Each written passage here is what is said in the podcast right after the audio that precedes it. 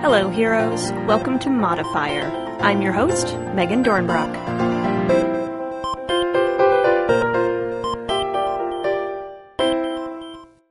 Hey there, heroes. This week it's a cyberpunk double act with the brothers Colin and Cameron Kyle, who are about to launch their game Axon Punk. We recorded this a little while ago, and since then I've been able to play a little Axon Punk myself, and it's super, super fun. It combines the cyberpunk tropes we know and love with those of hip hop and Afrofuturism in a setting driven so completely by collaboration and community. There's a lot of tongue in cheek bits and some bits that are just straight up cool as heck, but I'm gonna stop and let the guys tell you all about it. Let's get to the show. Uh, joining me this week are Colin and Cameron Kyle to talk about Axon Punk. Uh, so why don't you two introduce yourselves a little bit um, and where people may know you from in in either any order. you can fight I'll, over it. I'll go first. Um, I'm Colin Kyle, and I'm thrilled to be here. Thanks for having us, Meg. And I uh, live in Chicago. I live in Hyde Park. I've got a PhD from the University of Chicago with a focus on ecology and evolution. I'm an ecological modeler, so I do a lot of math and computer programming and biology. And so, and I also play a whole lot of RPGs, so I'm thrilled to be here.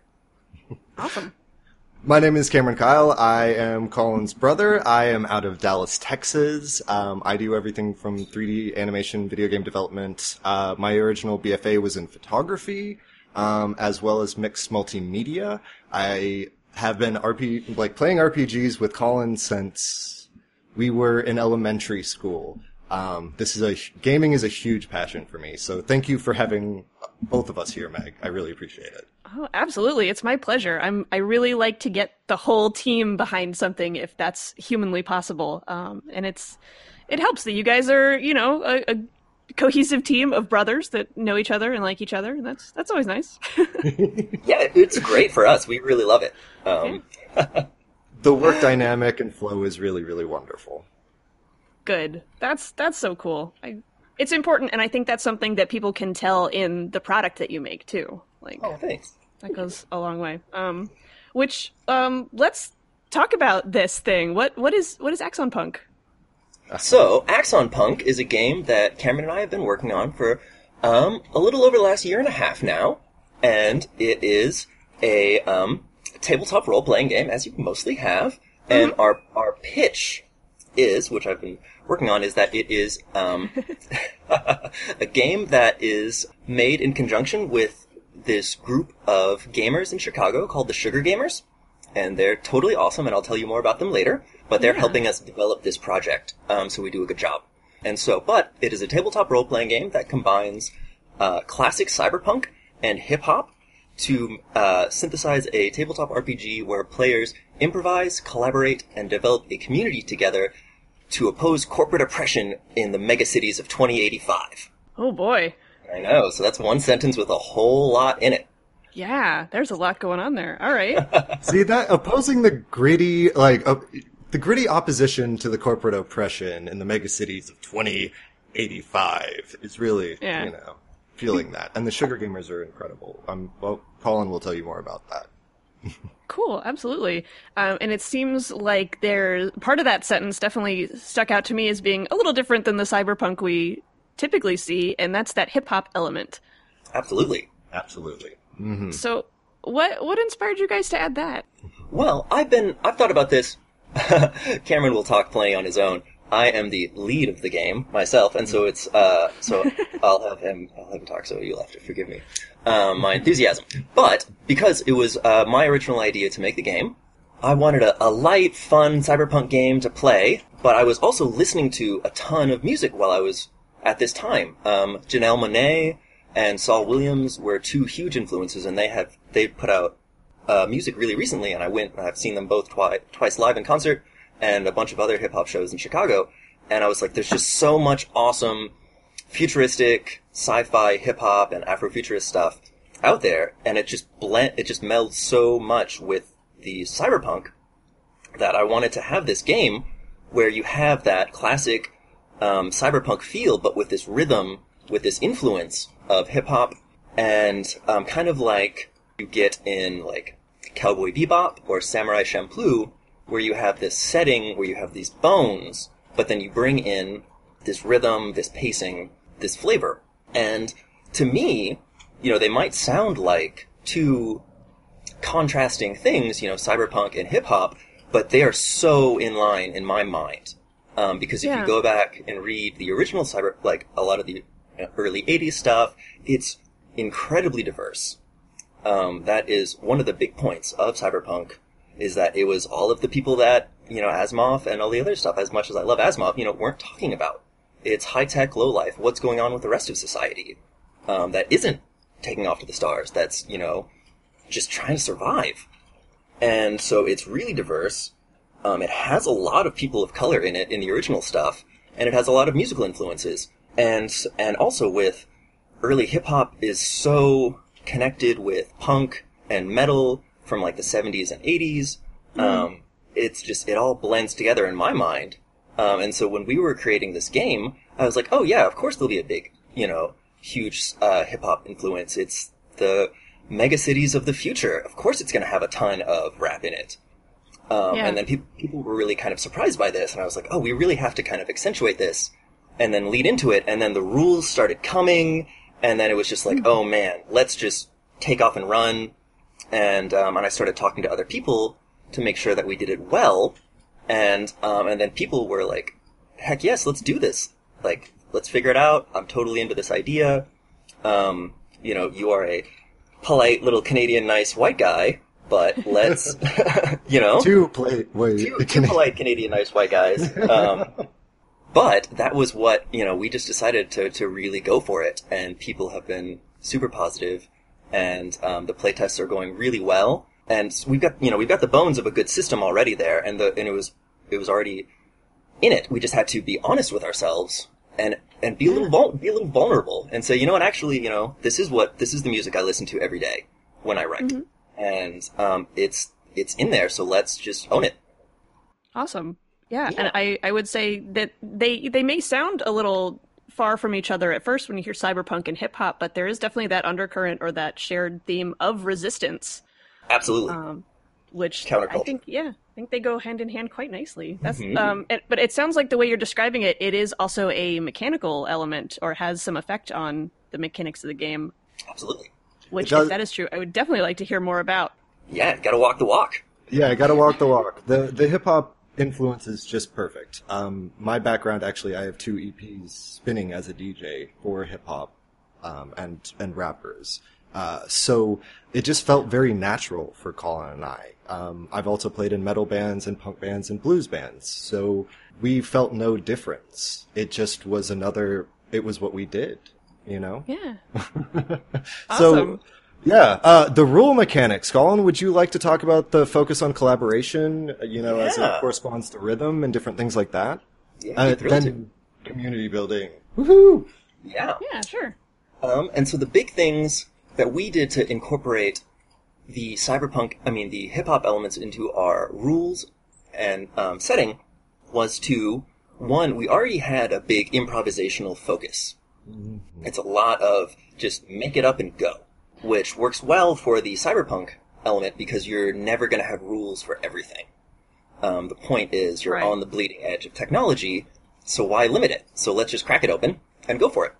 And then we wanted to really think about um, collaboration because that's such a huge part of of the cyberpunk, but also with the hip hop of people coming together and working together, different ideas um, to create something greater.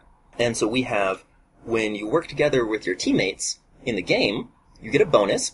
Well, you get there's a mechanical a mechanic engages which we call uh, working in rhythm, and so you have a rhythm um, effect. And so in this case, um, you have of the group. It doesn't matter how many people are involved.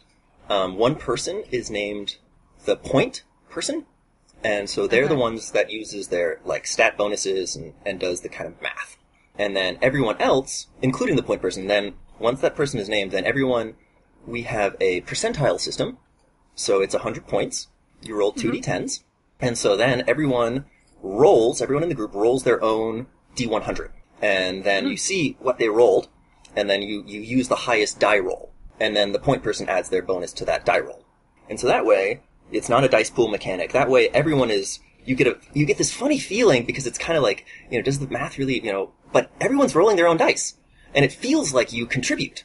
You do contribute. in a fun way, right? Yeah, it's like Yeah. putting an MC up front. That's how it works. It's like we've got DJs and musicians in the back, and we've got a bunch of different hip hop rappers that are working. Everyone has to get a set at a time. So you put your main guy that's running that riff at that time up front. That guy is the one that runs the tempo, and then we all run support for that, just like you would a stage program, but you do it with Okay. dice. Oh, very cool. Yeah, and then that way, if someone you know drops the you know drops the ball or anything like that, gets a bad roll, you've got your teammate there to be like, "Don't worry, man, I rolled an eighty. Like I got you." Um, and then it feels like you really helped. It's like covering Yeah. for another musician in a rap beat, or someone drops a mic, or something goes out. Like uh, Sure. technical, yeah. Mm-hmm. Oh, that's very cool. Yeah, right. And that and that way, you know, it's you can think about the math because it favors group collaboration.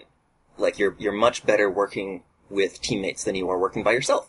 You're still a functional character by yourself. And at first, when I wrote those rules, I was like, "E, the math's off." You know, now people are going to collaborate all the time. And it's like, wait a minute, that's exactly what we want. How dare they? Oh, wait. How dare they? How dare they do what they want?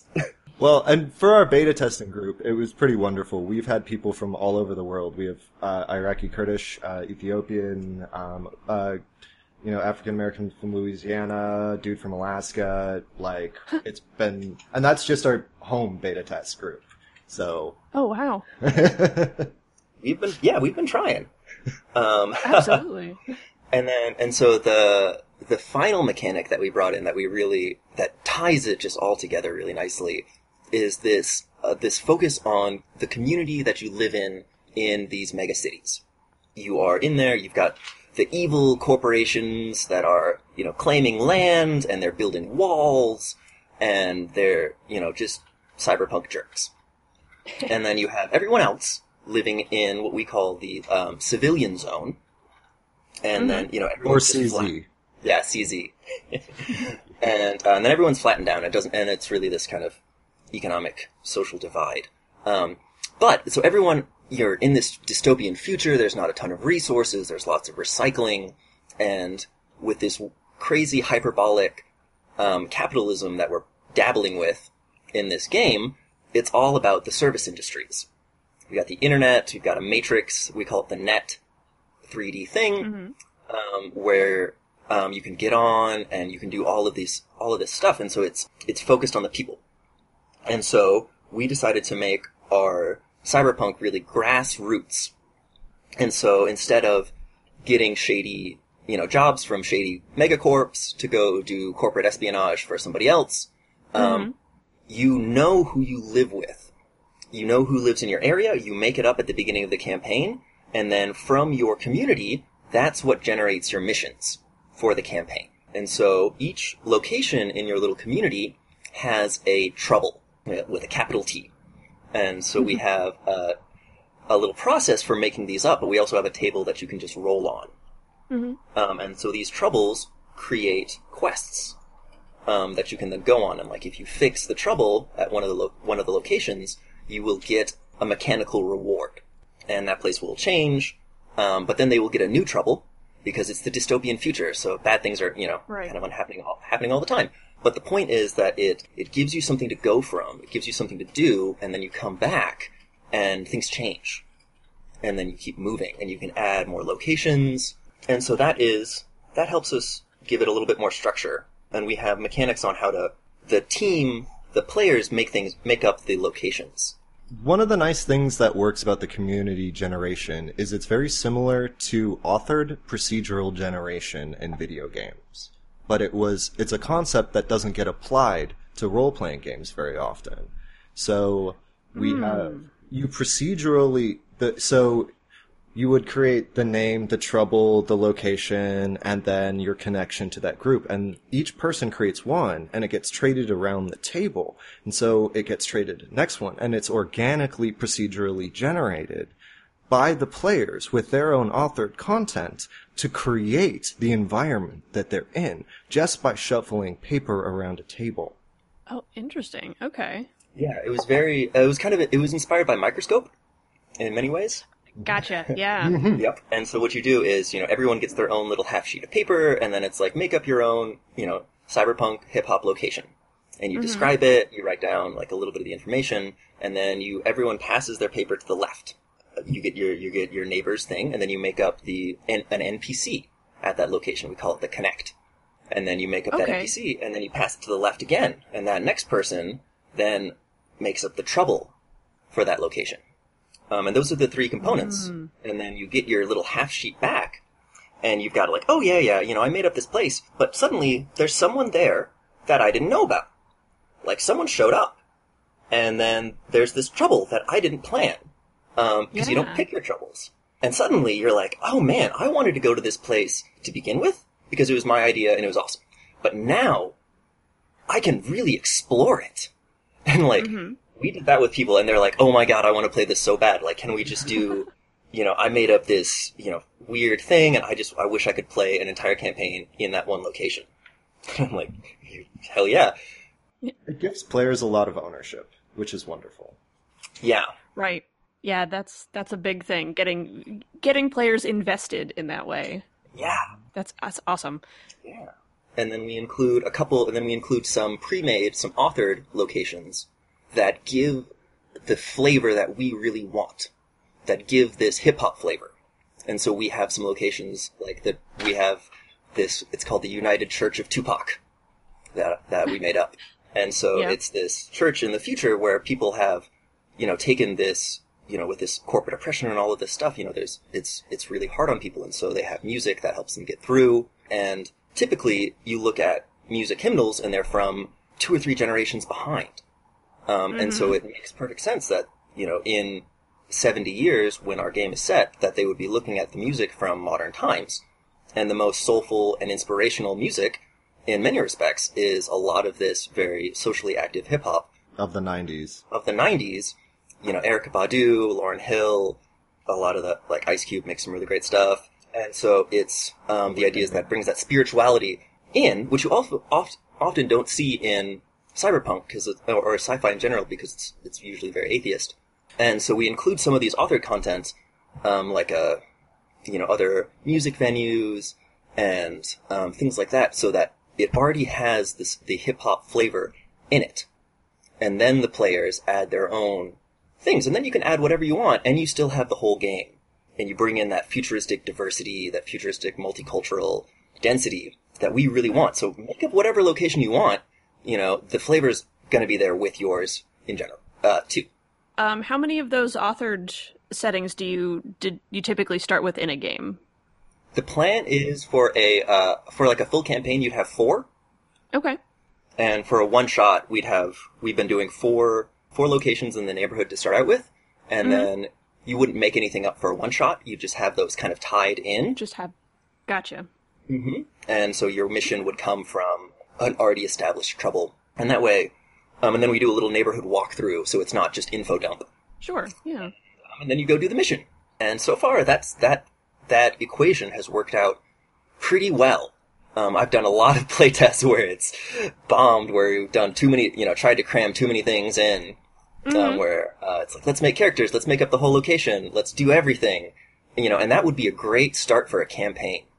You know, you have a session, two hours, everyone makes their characters, you make up this, you know, the whole thing, flesh it out, and then go. Um, but we we can do both, which I'm really pleased with. We can rock one shots at conventions, and we can build up a nice campaign. Excellent. Yeah, I think that's a. Uh, it's it's good to be able to do both of those things because we've you've got groups that are desperate to play a campaign of something, Oh, um, but then I know there are groups also that that like to to try as many different things as they can, and being able to jump into something quickly in an afternoon, from personal experience, goes a long way. Yeah, like that's wonderful. Thank you. Um, so there's a lot of original mechanics happening in this game, but um, I want to rewind a little bit and go back to how Axon Punk started, Yeah. um, because it is my understanding that it did start as a as an apocalypse world hack, as so many games often do. Oh, Apocalypse World. Uh, I can't even We- get we a are- copy. We we are drawn to it like moths to a flame. We just cannot help ourselves. Right. Um, s- what what did it look like uh, in the beginning? Like, what were some of the things that you knew Axon Punk had to have when you started? oh man. Well, Collaboration mechanics. Collaboration Sorry. mechanics, Okay. um, Im- improvisation. Improvisation. Um, those two were big things because I really love my favorite Apocalypse World ha- uh, thing is Dungeon World, as many people love. Um, and so they had, you know, it's just so much fun to collaborate and to work and to get tied in with the other players in your party.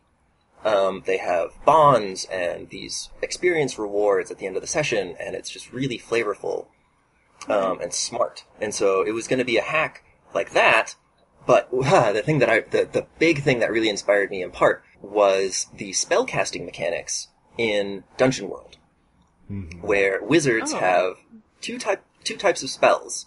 Clerics do mm-hmm. too, but you can ca- just class cast spells like you do in D and D, or you can make up a ritual, which is where you Right. define, you know, negotiate with the GM. You have this little back and forth, but it's small and it's manageable, and you move on. You know, and the GM's like, oh, it's going to take you a few rounds, or you need to get a special item, or maybe it's going to break a piece of your gear. And when I when I saw that, I was like, why isn't this in every single game? why Every doesn't single game. every character class have their own improv, like make up, make it up, and just run with it mechanic? Like, Yeah. why does only the spellcasters get that? Improvisational mechanics was just a, a major breakthrough for Colin. Like to Mm-hmm. bring to me, it was amazing. Like blow my brains. like Yeah. he he calls you up and is like, "What if everyone just made everything up?" yeah, but negotiated for it with the GM, and and it all ended with a die roll, and I was like, I love you so much. you are the best brother ever. When can we start making this? And um, and part of the trick to make it work is that it's bounded. Um, each character class has their own like medium with which they work, artistic medium.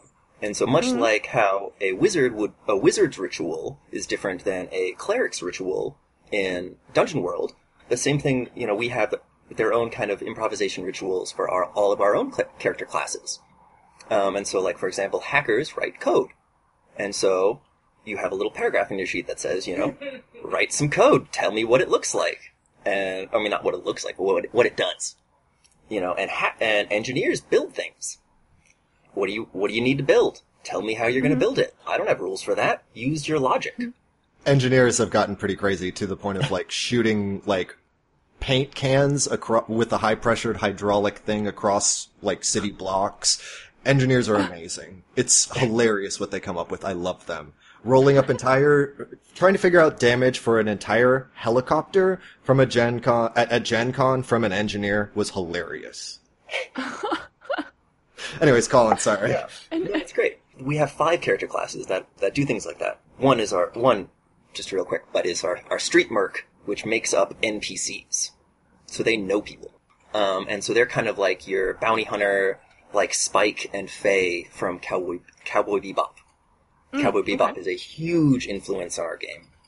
Um, and so, you know, they're, they're the type of the people that know people.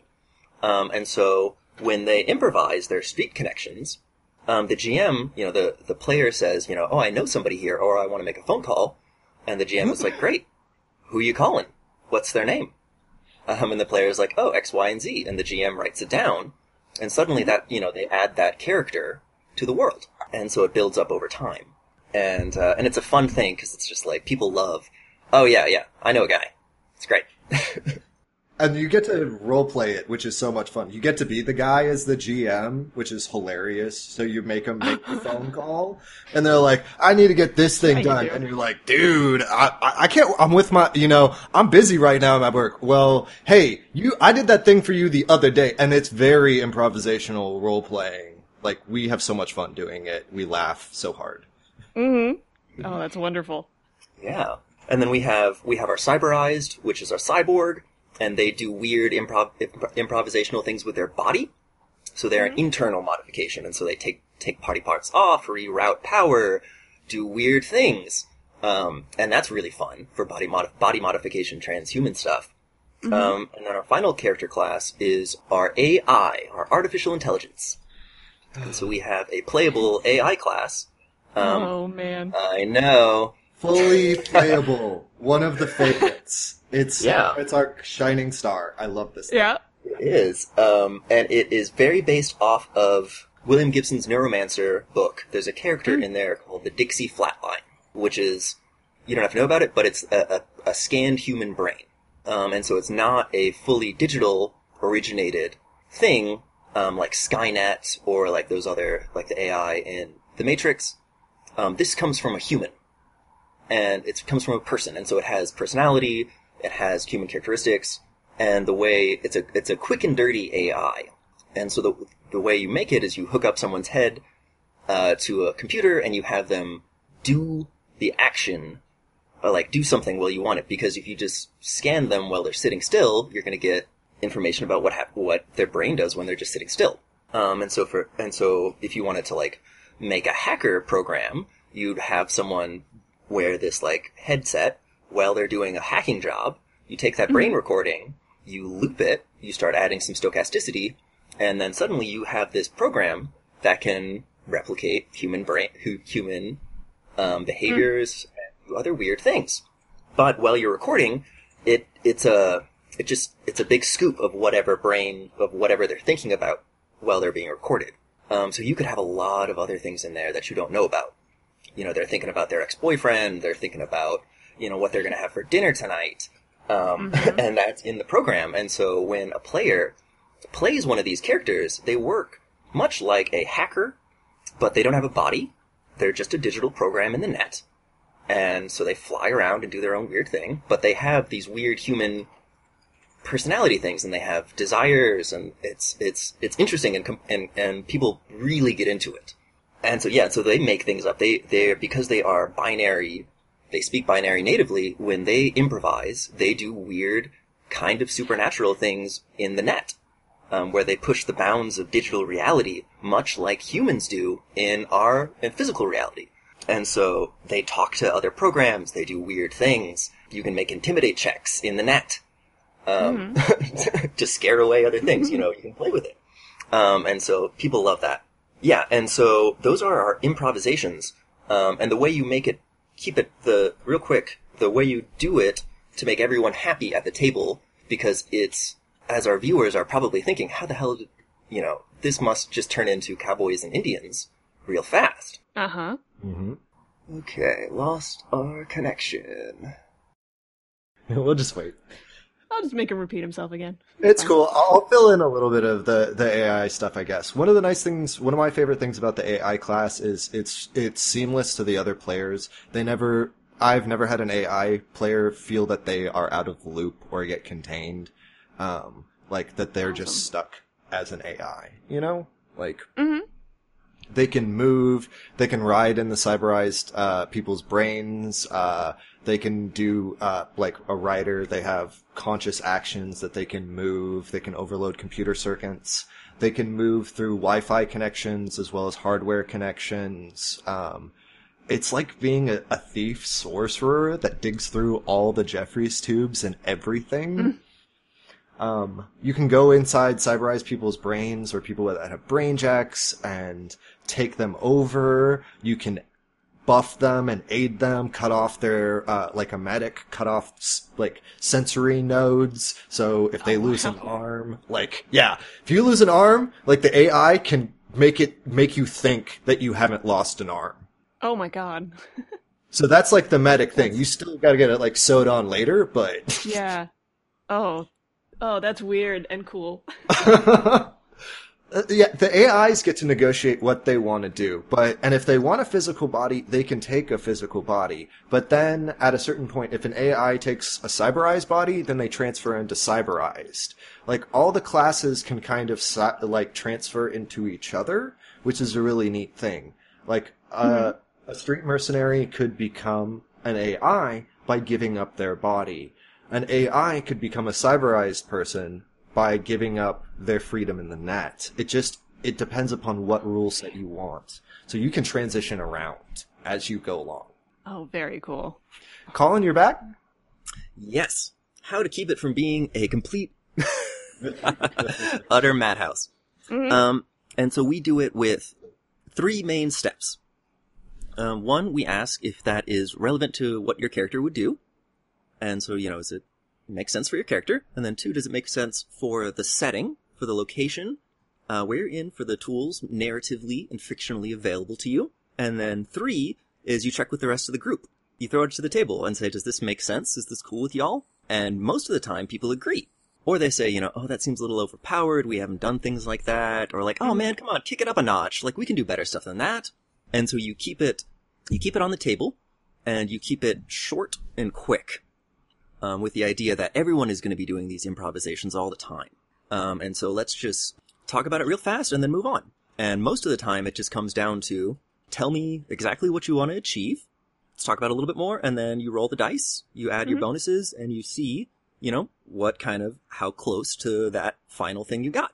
And then you just make it up. Sometimes it's a partial success. Sometimes it's uh, better than what they hoped for. That's the quick gist, but we actually have rules, uh, rules for that in the book, which is, which is cool. It helps.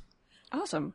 The basic part of our system is really, really easy. Uh, I think Colin sums it up wonderfully in this three ways. You have something you want to achieve, so there is a dice roll to achieve that. You apply a stat that goes to that, and then the possibility of a training.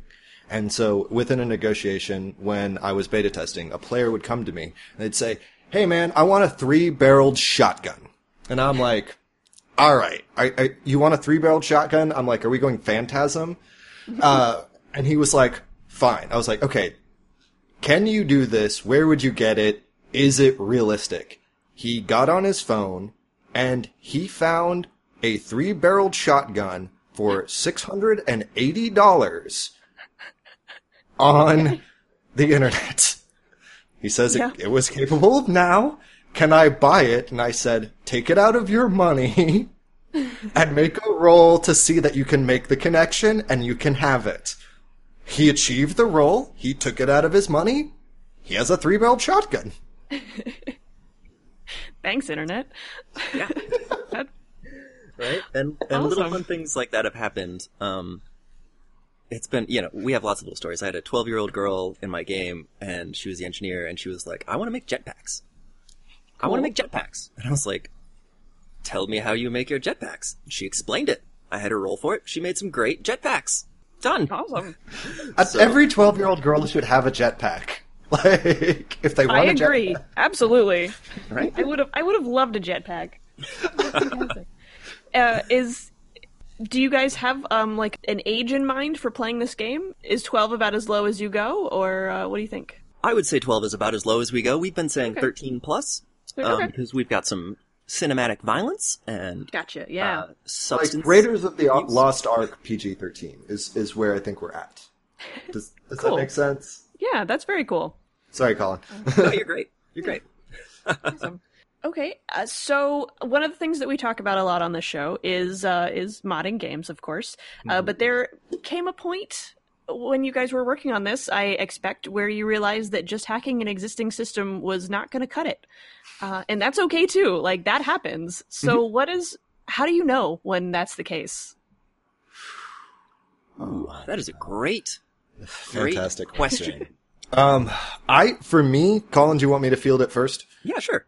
Um, for me, I remember looking at Colin's hack, and he, we had this conversation in my old apartment. I think it was a voice chat over Skype, and he had already started to adjust, I think 30 to 40% of the rule system.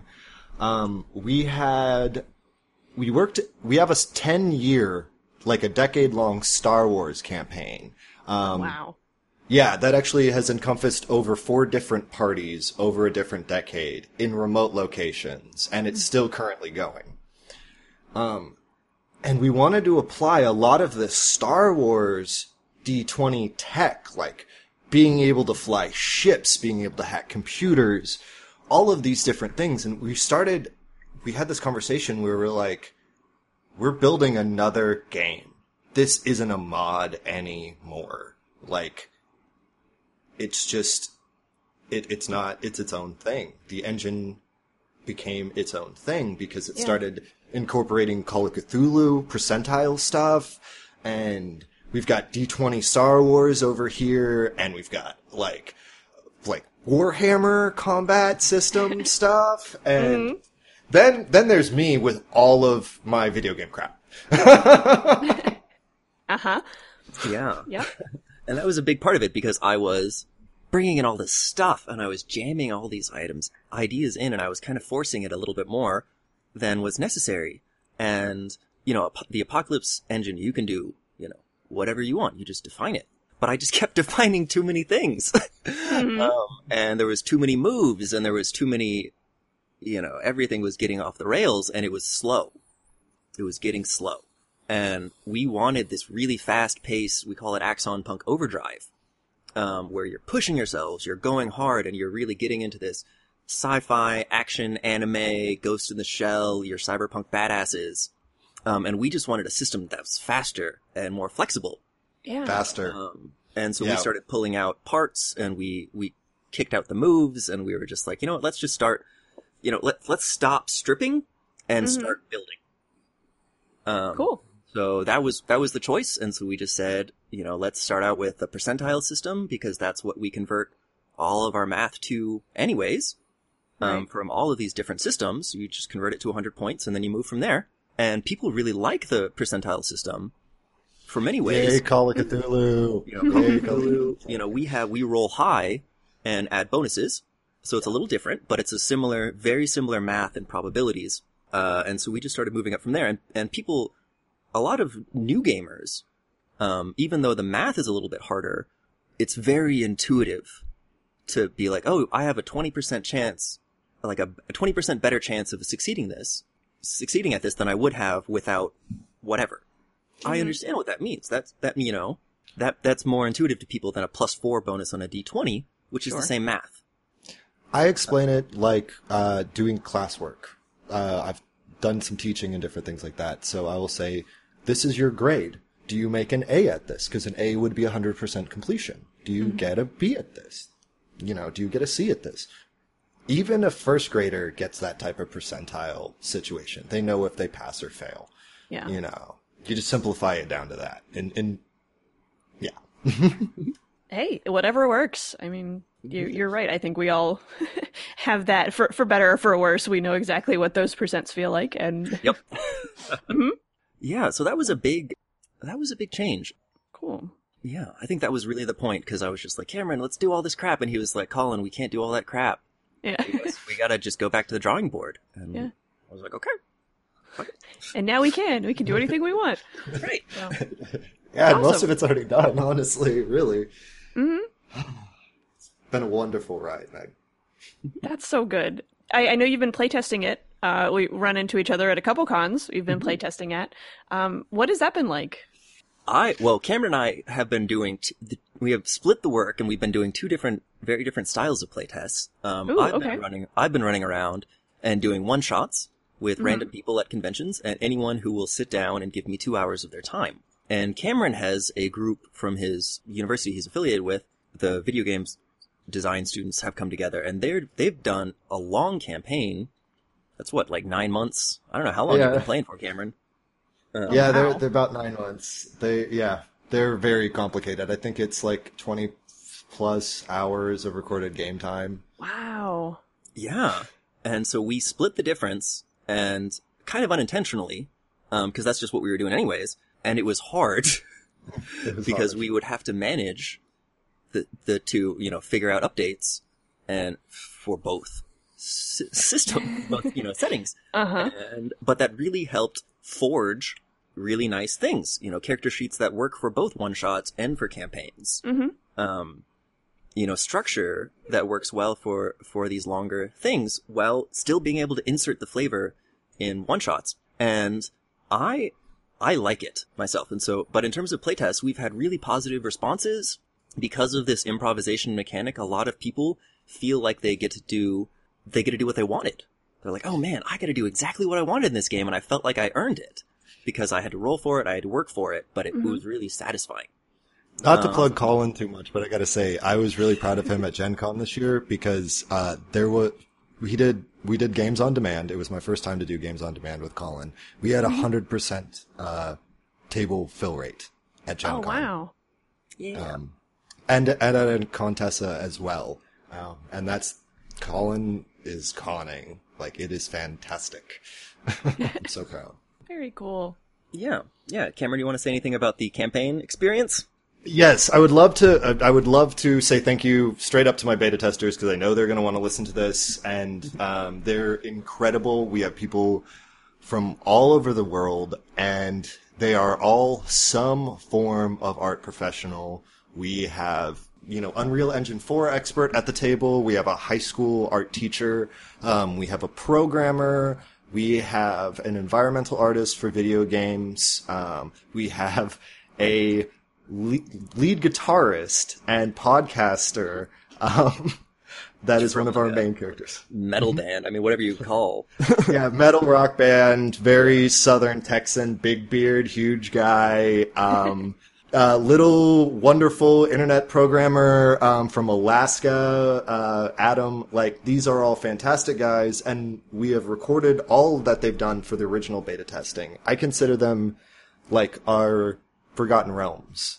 You know, um, they they forged up. They picked the city of Seattle. They forged up their. They they fleshed it all out. They created all of their places. They gave the environments. They created dealings with yakuza. They de- created bunkers, issues. They fought each other. They fought others. It's wonderful. They're really. That's gonna keep on going, no matter what. They're gonna continue with their campaign in Seattle. Um, yeah, and what oh, cool.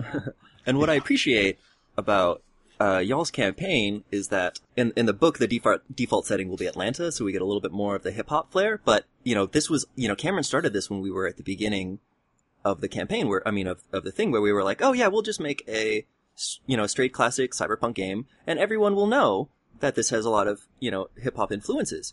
Um, and I, my hope was that it would just shine through, and it's and it's you've got to push it.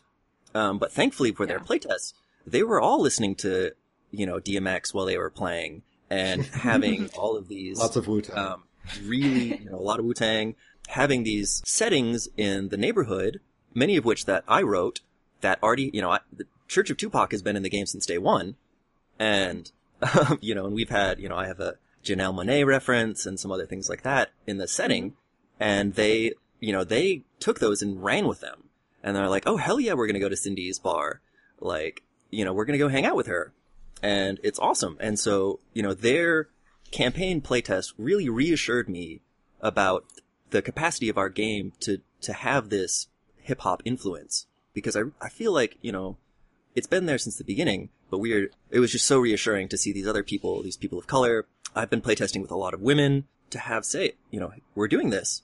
And people people dig in, and it, it's just so rewarding because I really feel a little uncomfortable. You know, I'm getting more comfortable about it every single day. Mm-hmm. But you know, that's a whole conversation of you know appropriation and, and taking people's work, etc Yeah. but but we've been making this a teamwork, a, a collaborative thing where we've been bringing people in, and where it's not just us, and we have we have some rappers that are gonna gonna help us. So it's not me writing crappy rap lyrics. We're gonna go get somebody who can does that for their day job. oh wow. Yeah, we have rappers involved as well as uh, other musicians, and um, like I said, back in my previous day in Texas, I also uh, DJ'd for many rappers and am a turntablist. So the, the hip hop is actually one thing that binds the entire play test beta testers together. Like they're all from literally the all over the world. Like there's a girl from the Philippines, there's Vietnamese, like uh, Cambodian. I mean, like all sitting in the same room, and hip hop is the thing that they all really agree on, and gaming. That's so cool. Um, is is it the sort of thing if players are less in the know about hip hop, does that still kind of come through? Are they like supported with the the way the game works to to explore that, or um? That's an excellent excellent question, and I was worried about that because you know when it was really open ended, if you if you don't insert that flavor, then it doesn't come through. Right. Um, and so, but we decided to make it this combination of authored content and and player made up content, so that when you do the when we when you do our demo, you have to you have to go to the, you get the quest from the Church of Tupac. You have to go to our Botswana metal biker bar, um, where it's a bunch of death metal cowboys hanging out. You have to go there, and and that's that's part of it. And so, I think the, our plan is to have this chunk that flavors the rest of the soup. Um, Cool. but if you know, but also I'm, you know, if, if somebody wants to take it and gut it, you know, I don't care. Play our game, buy our book. Um, Yeah. play the game, buy the book, play it Yeah. the way you want to play it. Yeah. But That's I what we think it's much more fun and it fits the flavor and the rules are just so tightened around producing this, this experience. And so, you know, it's on the character sheets, your character, you know, your stats are your, your flow and your impact and your freestyle and things like that. It's really, uh, tied into, we've really tried to tie it in so it's, it's, um, this flavor throughout the whole thing. And so it's unavoidable. awesome. Yeah. Um, and speaking of people who have been super helpful with you guys, uh, tell me more about the Sugar Gamers. I'd love to. The Sugar Gamers are an organization based out of Chicago. Um, they started about seven years ago. Um, the leader is this wonderful person named Keisha Howard, and I met her at ValorCon in Chicago a couple of years ago, and I've just seen her around at, at video game and, and gaming things, and she's really nice and just so supportive of everyone. And I decided to kind of work on this hip hop angle, and I wanted to find people of color, um, women who could contribute to my game, our game, contribute to the stories. And so I approached her to be like, hey, would you be interested in writing a little story for our game? And that's one of the ways we're bringing in other voices is we have a little short story collection, which we'll talk about later. Um, but I approached her about that and I said, you know, I want to do this hip hop angle, but I'm kind of uncomfortable about it. And she was just like, you know what? You want to do this? Like, let's go. Like, you want me to call a DJ right now? Um, and, and it was wonderful. And it just gave me this wonderful support and confidence. And she's got a big organization. I can't remember exactly how many people are in it, but it's mostly women. It's mostly piece, people of color and, um, it's mostly video game focused. Oh, cool. And so it's really cool. And so I'm going to turn them all into tabletop gamers and bring them all to Gen Con and things like that. Yeah. And- Something, something tabletop, something, something role playing. yep. So, yep. And so we are, um, and so they have a bunch of events in Chicago and, and I'm gonna sink my, sink my fingers in there. Um, but yeah, um, that has really helped. We've collaborated with some other, there's another podca- podcast called the Nerdgasm Noir Network. Um, but specifically back to the Sugar Gamers is that they are, um, you know, it was founded as kind of this mostly women, mostly people of color, but now it's opened up. Keisha really wants a lot of diversity. And so even people like me have been invited to join the Sugar Gamers. And so now I am a proud member. My tattoo is coming later. Don't worry. Oh. And no, we don't care. It's a joke. um, but it's just so positive. Um, and it really embraces people of different body types, non, you know, non-binary. You, you go down the list. Um, Keisha has sought them out and engaged them and I can't wait. Um, and so Yeah. I have one of the things that, you know, she, one of the things that brought us together and two, as well as that she's working on her own cyberpunk game thing setting, um, which is really cool, which we can talk about a little bit more later if we want to talk about our future directions um, for me and Cameron. But um, she has this wonderful project uh, game thing called Project Violatia, which is working towards being a. The original idea was for it to be a video game, um, but she was like, she had these really great ideas of taking the setting and having it be this open source thing where she takes the media that she's built up and lets people create content, their own content in her world with the idea of like, you know, you want to see X, Y, and Z in games. You know, you don't think there's enough representation of, of this, mm-hmm. that, or the other. Here's my game. Put what you want to see right in there. Let's go. Oh, cool. Yeah. Use us, use our engine, use our percentile system, Yeah. use our flexibility. Yeah. So that's what we brought to her was that we, um, you know, we said, you've got this gorgeous setting. Sh- She wrote it with some other people. Um, it's all her ideas with, with some other people. And so it's, it's, it's got great, like, cool, hard science and genetics and botanists, botany in it. Um, it's beautiful. And, um, but it doesn't have a rule system yet. The idea is, you know, it would go in to figure out the video game engine later, but for now, it's, you know, we've got photos. They did beautiful photo shoots of all of like women and men from the organization that would go dressed up as cyberpunk, um, that would go into this, um, be available for like comic books or writing stories or just help inspire the, the, um, the, the people to get involved.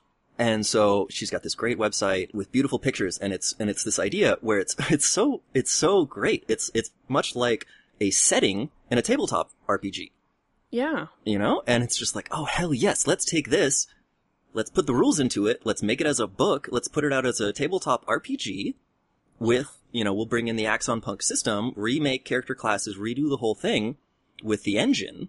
Mm-hmm. And um, then we can go from one cyberpunk to a little bit more like biopunk cyberpunk.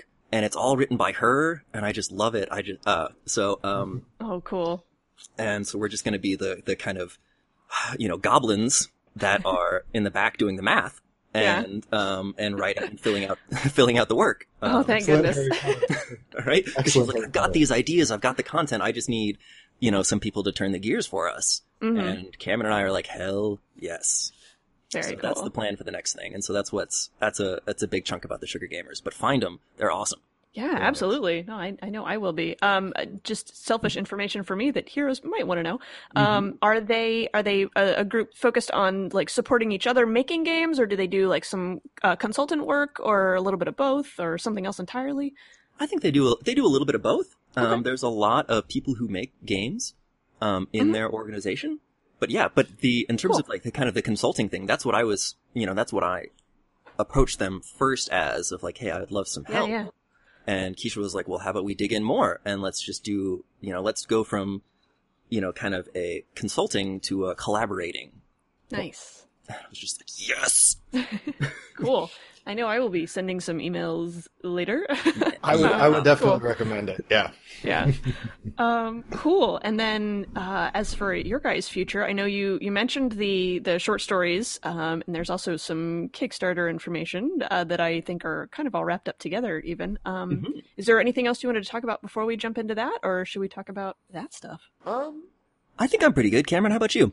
Yeah, I'm pretty good. Um, I just wanted to say thank you to uh, one other person. I think we should appreciate. Uh, we just recently acquired a technical director um, onto our team um, named Matthew Leslie, who is a wonderful addition for us.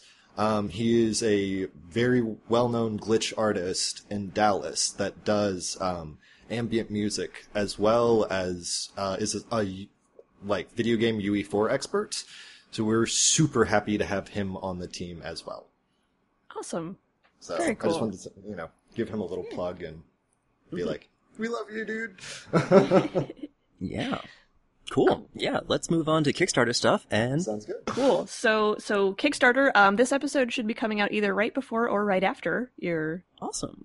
your launch date there. So um, either look for it or uh, keep an eye on the Twitter, and we'll let you know when that when that's up. But uh, tell us about yeah Kickstarter and the future of Axon Punk and where people can find it and buy it and play with it. All the good stuff. We have uh, are so lucky to um, have got ourselves a publisher, which is a big deal. And so we are gonna our game is gonna come out through Third Act Publishing, which is Oh hey, we know those guys. you might have of of note. So Yeah. Jim, Jim McClure, um, who did great work with um, Reflections recently, and his next game, uh, Satanic Panic, which I don't have to tell you guys this. You all know what's happening.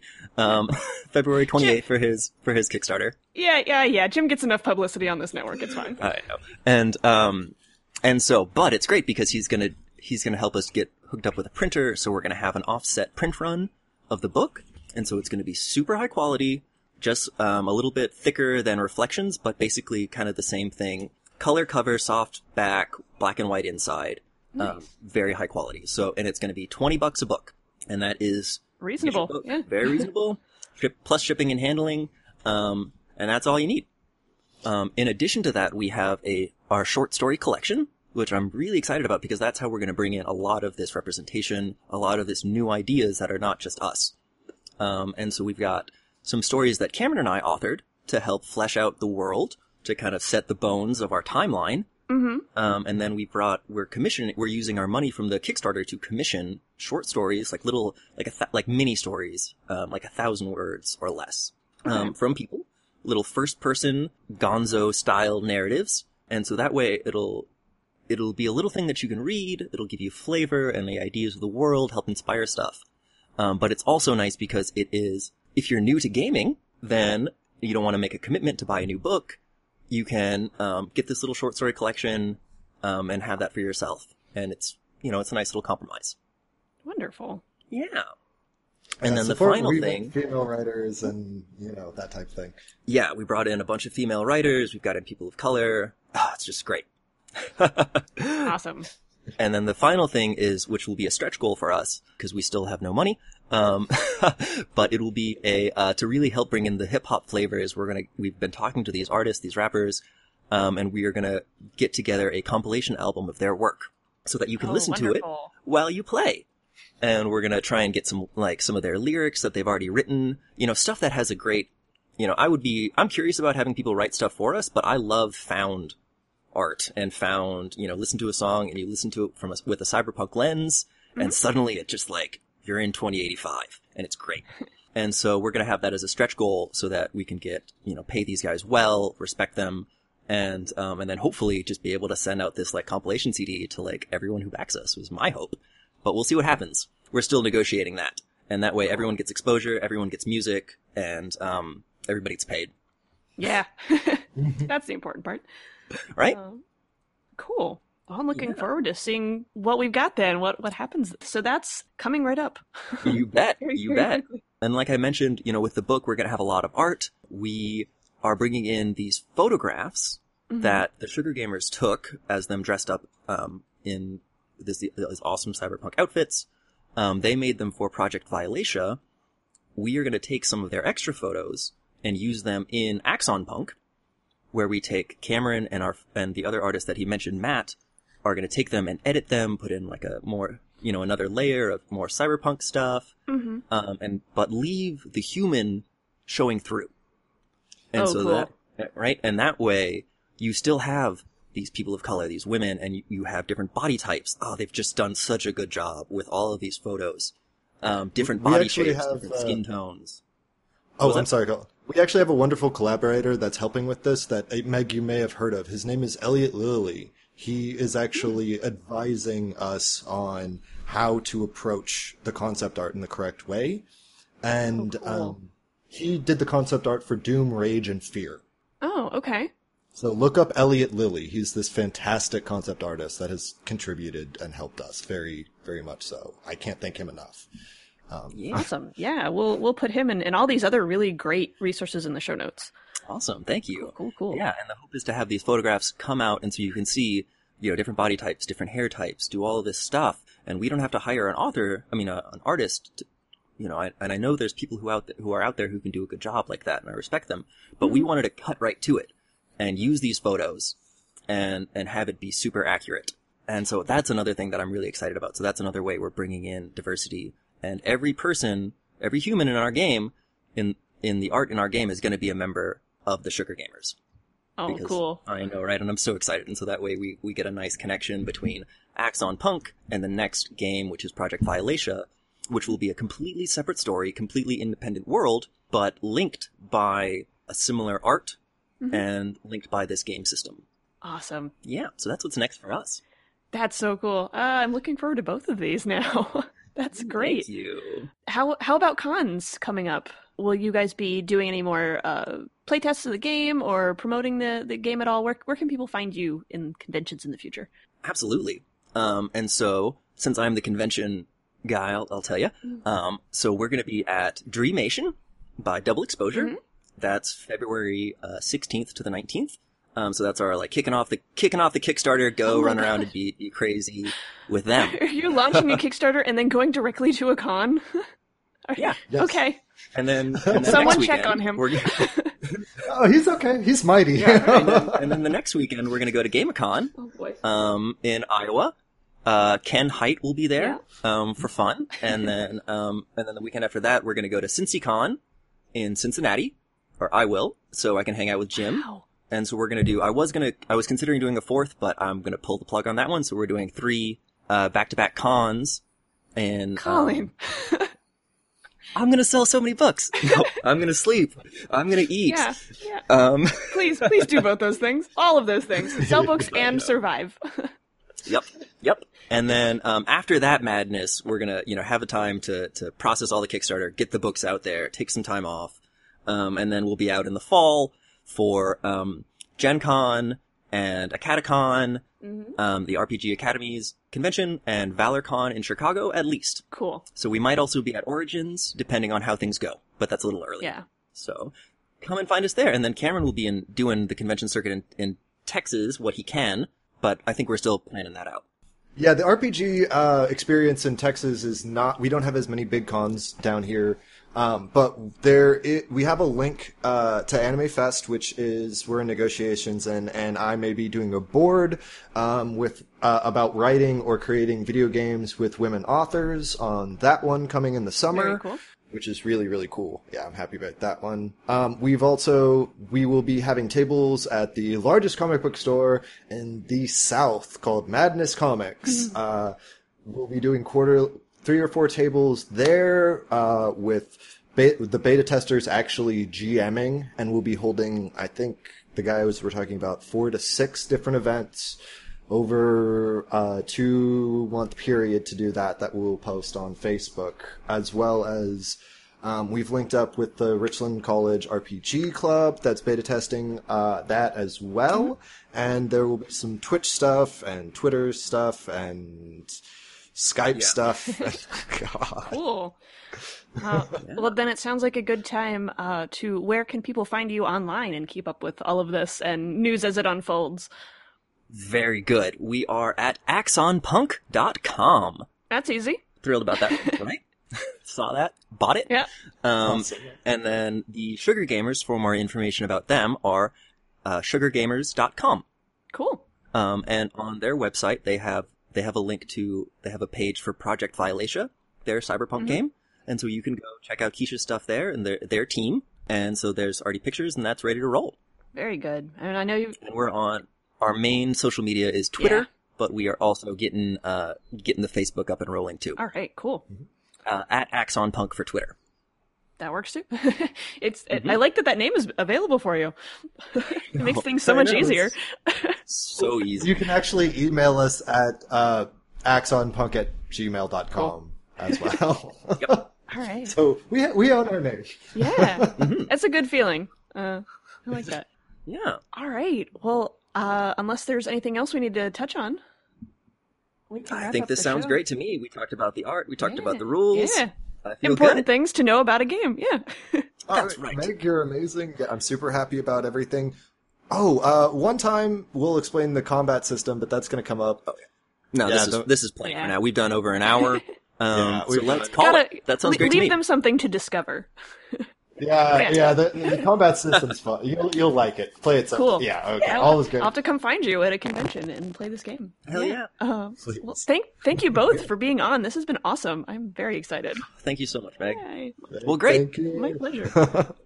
Thanks again to Colin and Cameron for hanging out with me and diving deep on their game. Since this recording, I want to note that Colin did not die, but guys, three cons in a row is real, real hard. Also, the updated Kickstarter date for Axon Punk is April 18th, so mark your calendars. You haven't missed it yet. And as usual, I'll shout about it on the Twitter when it launches. Stay tuned. That's it for this week, heroes. You can find Modifier on Twitter at Modifier Podcast or at the headquarters at modifierpodcast.tumblr.com. You can send comments, questions, or contribution suggestions to modifierpodcast at gmail.com. If you like the show, please consider leaving a review on iTunes as that helps more people find us. Modifier is a proud member of the One Shot Podcast Network, an amazing family of RPG podcasts that includes incredible shows like One Shot, Campaign, Backstory, and Talking Tabletop. Modifier's theme music was created by my favorite Bothan, Kat Greenfield, whose myriad talents are on display at katgreenfield.com. Join me again in two weeks for another episode of Modifier. See you then.